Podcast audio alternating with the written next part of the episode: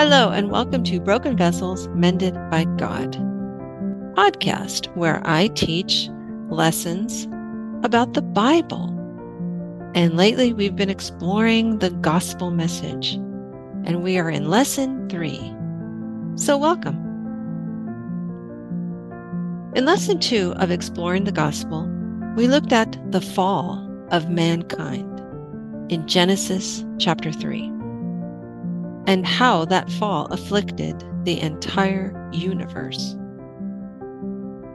Now that we are beginning to unpack the gospel message in these lessons, imagine you are talking to a non-believer. Could you briefly explain why we all need a Savior, Christ the Lord? The fall of mankind. To fully understand the gospel message, we all need to know the consequences of our sinful nature. In knowing our nature, we see the need for a Savior, Jesus Christ. He's the hero of the redemption story of God. In this lesson, we will look at that redemption. The hero takes the stage in God's story. Now, I'm an author. And as a writer of stories, I know the importance of the inciting incident on the plot diagram. The plot diagram starts off with the story opening up, and there's a little bit of exposition or background information, and then boom, the inciting incident happens at the end of the first act, typically. And it is an incident that changes the course of our hero's life, the hero of the story. The course of his or her life is changed forever. Now, the incident can be something wonderful like winning the lottery or finding out you're a wizard and you're headed to Hogwarts school. Or it could be something awful like an accident or a diagnosis. In God's story, the inciting incident was when Adam and Eve sinned in the Garden of Eden, and they were kicked out forever. This one incident changed the course of Adam and Eve's lives forever, and it changed the story of God forever. The inciting incident introduced the need for a Savior. The journey of Jesus happened because Adam and Eve sinned. The world began to die as soon as they sinned. So God sent his son to redeem the world. Other stories that we write or that we love to read might have a hero who sets out to save something or someone, but no other story written by man could ever match the story of our Savior, Jesus Christ. In Isaiah four, it says, "Fear not, for I have redeemed you. I have called you by your name. You are mine." Redemption. In John chapter one, verse twenty-nine, it says, "The next day, John the Baptist saw Jesus coming toward him and said, 'Look, the Lamb of God who takes away the sin of the world.'" What does Redeemer mean to you? How would you define it? A Redeemer is a person who repays or recovers or exchanges something for something else. Remember when we used to take coupons to the grocery store? Sometimes we can still do it, but at the grocery store, the cashier would redeem them for you. Do you remember that?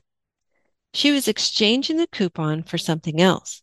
And once you used or redeemed that coupon, it was marked as redeemed and could not be used again. So when you see this example or hear this definition of redemption, what comes to mind in regards to what Jesus did for you? Once you see the definition of redeemed, you begin to see a clearer picture of what Jesus did for us. He restored us. He redeemed us to God. He renewed us. Jesus, as our Redeemer, is repaying our debt of our sins, recovering the life with God that we lost through sin, saving us from death and destruction, exchanging our cursed life for his righteous life of joy and peace. Remember, people in this world are seeking. They're seeking a solution to what is wrong with the world, and they ask those key life questions. Where did everything in the world come from? What went wrong with the world? And what's the solution to what went wrong? So, how would you answer those questions? Where did everything in the world come from? What went wrong with the world? And what's the solution to what went wrong? Perhaps uh, an atheist or someone who studies evolution might say, everything evolved in the universe. What went wrong? Well, morality or religion. What's the solution? Well, get rid of morality and get rid of religion. The discipleship coaches at the Billy Graham Evangelical Association hear these questions from many online guests. Questions like, who or what will rescue me? Who or what will repay, redeem what is broken? It's heartbreaking to think that thousands of people out there need to know the answers to those questions. Why isn't the message of the world answering these questions for them? So when they ask, who or what will rescue me? If you tell them evolution, that's not quite the same as telling them Jesus Christ. Because the message of the world can never solve the problems of the world, people are left asking. In First John chapter two, we're told the world and its desires are passing away, but whoever does the will of God lives forever. Laws and acts of Congress and social programs and global taxes, et cetera, these worldly solutions will never work because our sinful nature is what destroys everything, including the best of intentions. Our sinful nature is what keeps entropy going. Remember, entropy is everything descends into chaos. Nothing we do can ever stop entropy. No act of Congress, no law, no good intention. The world cannot possibly provide solutions because the world is part of the problem. The solution we need must come outside of the world. And Jesus is just that person. He is God incarnate. And this time of year, we celebrate Christmas because that is the time when Jesus, God in human form, came to us and touched down on the earth to redeem us. And in Matthew four, verses one through ten, we see how Jesus was the perfect solution to all our problems because he was tempted just as we are, but he never sinned. We analyze this passage of Scripture, and we can clearly see how Jesus is the only man who ever successfully survived temptation without sinning. It says in verse four, then Jesus was led by the Spirit, he was obedient, into the wilderness to be tempted by the devil. That was the purpose of God. And then in verse ten, Jesus said to the devil, away from me, Satan, for it is written, worship the Lord your God and serve him only. There Jesus used the proper use of God's word to rid himself of Satan. Jesus chose to trust and obey God and God's word and live a completely righteous life led by the Holy Spirit. That is the perfect solution to the world's problems of brokenness and despair. The hero's journey. In literature, when we writers decide to write a story of a hero, we must take this person on a journey of some sort so that you, the reader, also go along with this hero. During this journey, the hero finds allies and discovers enemies and endures trials and temptations, and the hero must choose to continue no matter what in order to save their world or to, to solve the problem. We've seen this happen in Greek stories like the Odyssey, Achilles, and we've seen this storyline in King Arthur and the Lord of the Rings, even the Harry Potter series. The journey goes something like this. There's a call to adventure. And so the hero leaves his known world and sets out on this journey. There's sometimes a refusal of the call, but then a supernatural aid comes in or a mentor comes in to keep our hero on the journey. And then they cross the threshold of the known world to the unknown world. And there they have new allies, and they even run into enemies. And it begins the road of trials and tribulations until they meet their big ordeal. Maybe the death of their mentor happens, you know, like Dumbledore or Gandalf. There might be a battle with a close brother like we saw in Return of the King. And then there might be a temptation to join the evil or to join the enemy. And then the hero starts the journey back, back to the known world. At first, he might refuse to return, but then he's on his way back, where he'll receive the ultimate reward. And he'll become the master of the known world and the unknown world by the end of the story. So that is a typical hero's journey that you've read in dozens of books and have seen in movies. But for Jesus, the hero of God's story of redemption, his journey looked a little different. Jesus was born a little baby, grew, and then started on his adventure.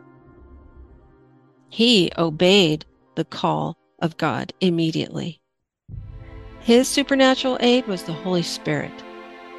And Jesus left his known world of Bethlehem and Nazareth to go into the unknown world. He crossed that threshold where he encountered new allies, his disciples, but also enemies, the religious leaders, the Romans. He suffered his road of trials there, some successes, some failures, some setbacks, where he had to flee for his life.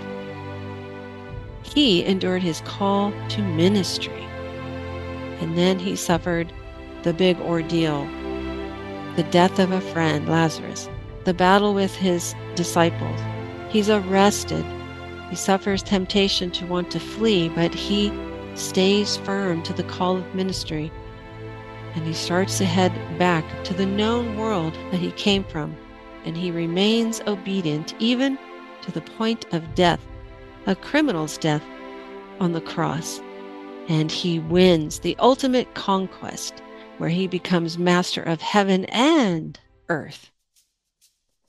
That's the journey of Jesus. When we see in Scripture that Jesus endured all the temptations, trials, and punishments that we deserved, we are encouraged because he accepted the call to obedience on our behalf. The difference between the journey of Jesus and a typical hero's journey is that Jesus came to serve others and then die for others, including his enemies. In Mark chapter ten, it says, "For even the Son of Man did not come to be served, but to serve, and to give his life as a ransom for many." Jesus gave himself as a sacrifice for many, to pay the full price, the penalty, for our sins, to reconcile or ransom us back to God. In Luke twenty-four, we read the famous Easter story. On the first day of the week, very early in the morning, the women took the spices they had prepared and went to the tomb. They found the stone rolled away from the tomb. But when they entered, they did not find the body of the Lord Jesus. While they were wondering about this, suddenly two men in clothes that gleamed like lightning stood beside them. In their fright, the women bowed down with their faces to the ground. But the men said to them, "Why do you look for the living among the dead? He is not here. He has risen. Remember how he told you while he was still with you in Galilee? The Son of Man must be raised over, the Son of Man must be delivered over to the hands of sinners, be crucified, and on the third day be raised again." In the hero story of Jesus, we see the problem, a dying world separated from God by sin. The action that was needed, Christ's death and resurrection from the dead. And the results? The world is now saved from God's wrath and destruction if we believe Jesus rose from the dead. In First Peter, he wrote, "Praise be to the God and Father of our Lord Jesus Christ. In his great mercy, he has given us new birth into a living hope through the resurrection of Jesus Christ from the dead." You see, Jesus rose from the dead as he said he would, opening the way to new life and living hope with a holy God. Paul wrote in Romans eight, "Who then is the one who condemns? No one. Christ Jesus, who died, more than that, who was raised to life, is at the right hand of God and is also interceding for us." So Jesus died and rose again and ascended to God's throne as Lord of heaven and earth, the master of heaven and earth. And now he intercedes for us. In First Corinthians fifteen, Paul wrote, "In Christ shall all be made alive." Amen. The better Adam. Sin entered the world through Adam, but hope entered through Christ Jesus. Now do you see what we miss when we refuse to mention sin and man's sinful nature when we share the gospel? We remove the significance of what Jesus accomplished for all those who believe. Jesus is the better Adam because he is the new head and representative of the human race. He is now our standard, capital S, by which we measure all other humans and all other things created by humans. Because of what Jesus did when he rose from the dead, we can now claim we are credited with Jesus' righteousness, as though his perfect life is now our perfect life. We are crucified with Christ. Sin and its power is buried in his grave. We are raised with Christ into his victorious life. We are spiritually seated with Christ in heaven, ruling with him in the kingdom of light. Oh, isn't that so much better than anything else this world can offer? So when online guests who call into the Billy Graham Evangelical Association call centers are often at or near the end of their own efforts to make life work, they sometimes explain how they've tried everything, religions, good works, alcohol, drugs, and nothing works. They have tried everything this world has to offer, but only God can give us peace, the peace that we are searching for. Only God can give us newness of life and the joy we are searching for, because everything in the world is passing away. What is the message the discipleship coaches give to each of the callers? Surrender to Jesus. Only he can save you. Remember, people in this world are seeking a solution to what is wrong with the world. How could God's great story answer this question? When they ask, who or what will rescue me and redeem what is broken? We say, Jesus Christ. We were made for a purpose, each and every one of us. And that purpose is to share this message of hope to the world. Why? Because this is the message the world so desperately needs to hear. When you read Psalm one oh five, proclaim his name among the nations. Tell others all that he has done for you. Tell of all his wonderful acts. Psalm one oh five says, "Give praise to the Lord, proclaim his name, make known among the nations what he has done. Sing to him, sing praise to him, tell of all his wonderful acts. Glory in his name, and let the hearts of those who seek the Lord rejoice. Look to the Lord and his strength, seek his face always." Isn't that beautiful? So what did you learn about God today that maybe comforts you or possibly challenged you? And if you like what you've heard, subscribe or follow my podcast for more lessons coming up. And next time in lesson four, we'll have our final lesson in exploring the gospel, where we will look at restoration, the new creation that awaits all who call upon the name of the Lord. Thank you so much for joining me today on Broken Vessels Mended by God. And until next time, God bless.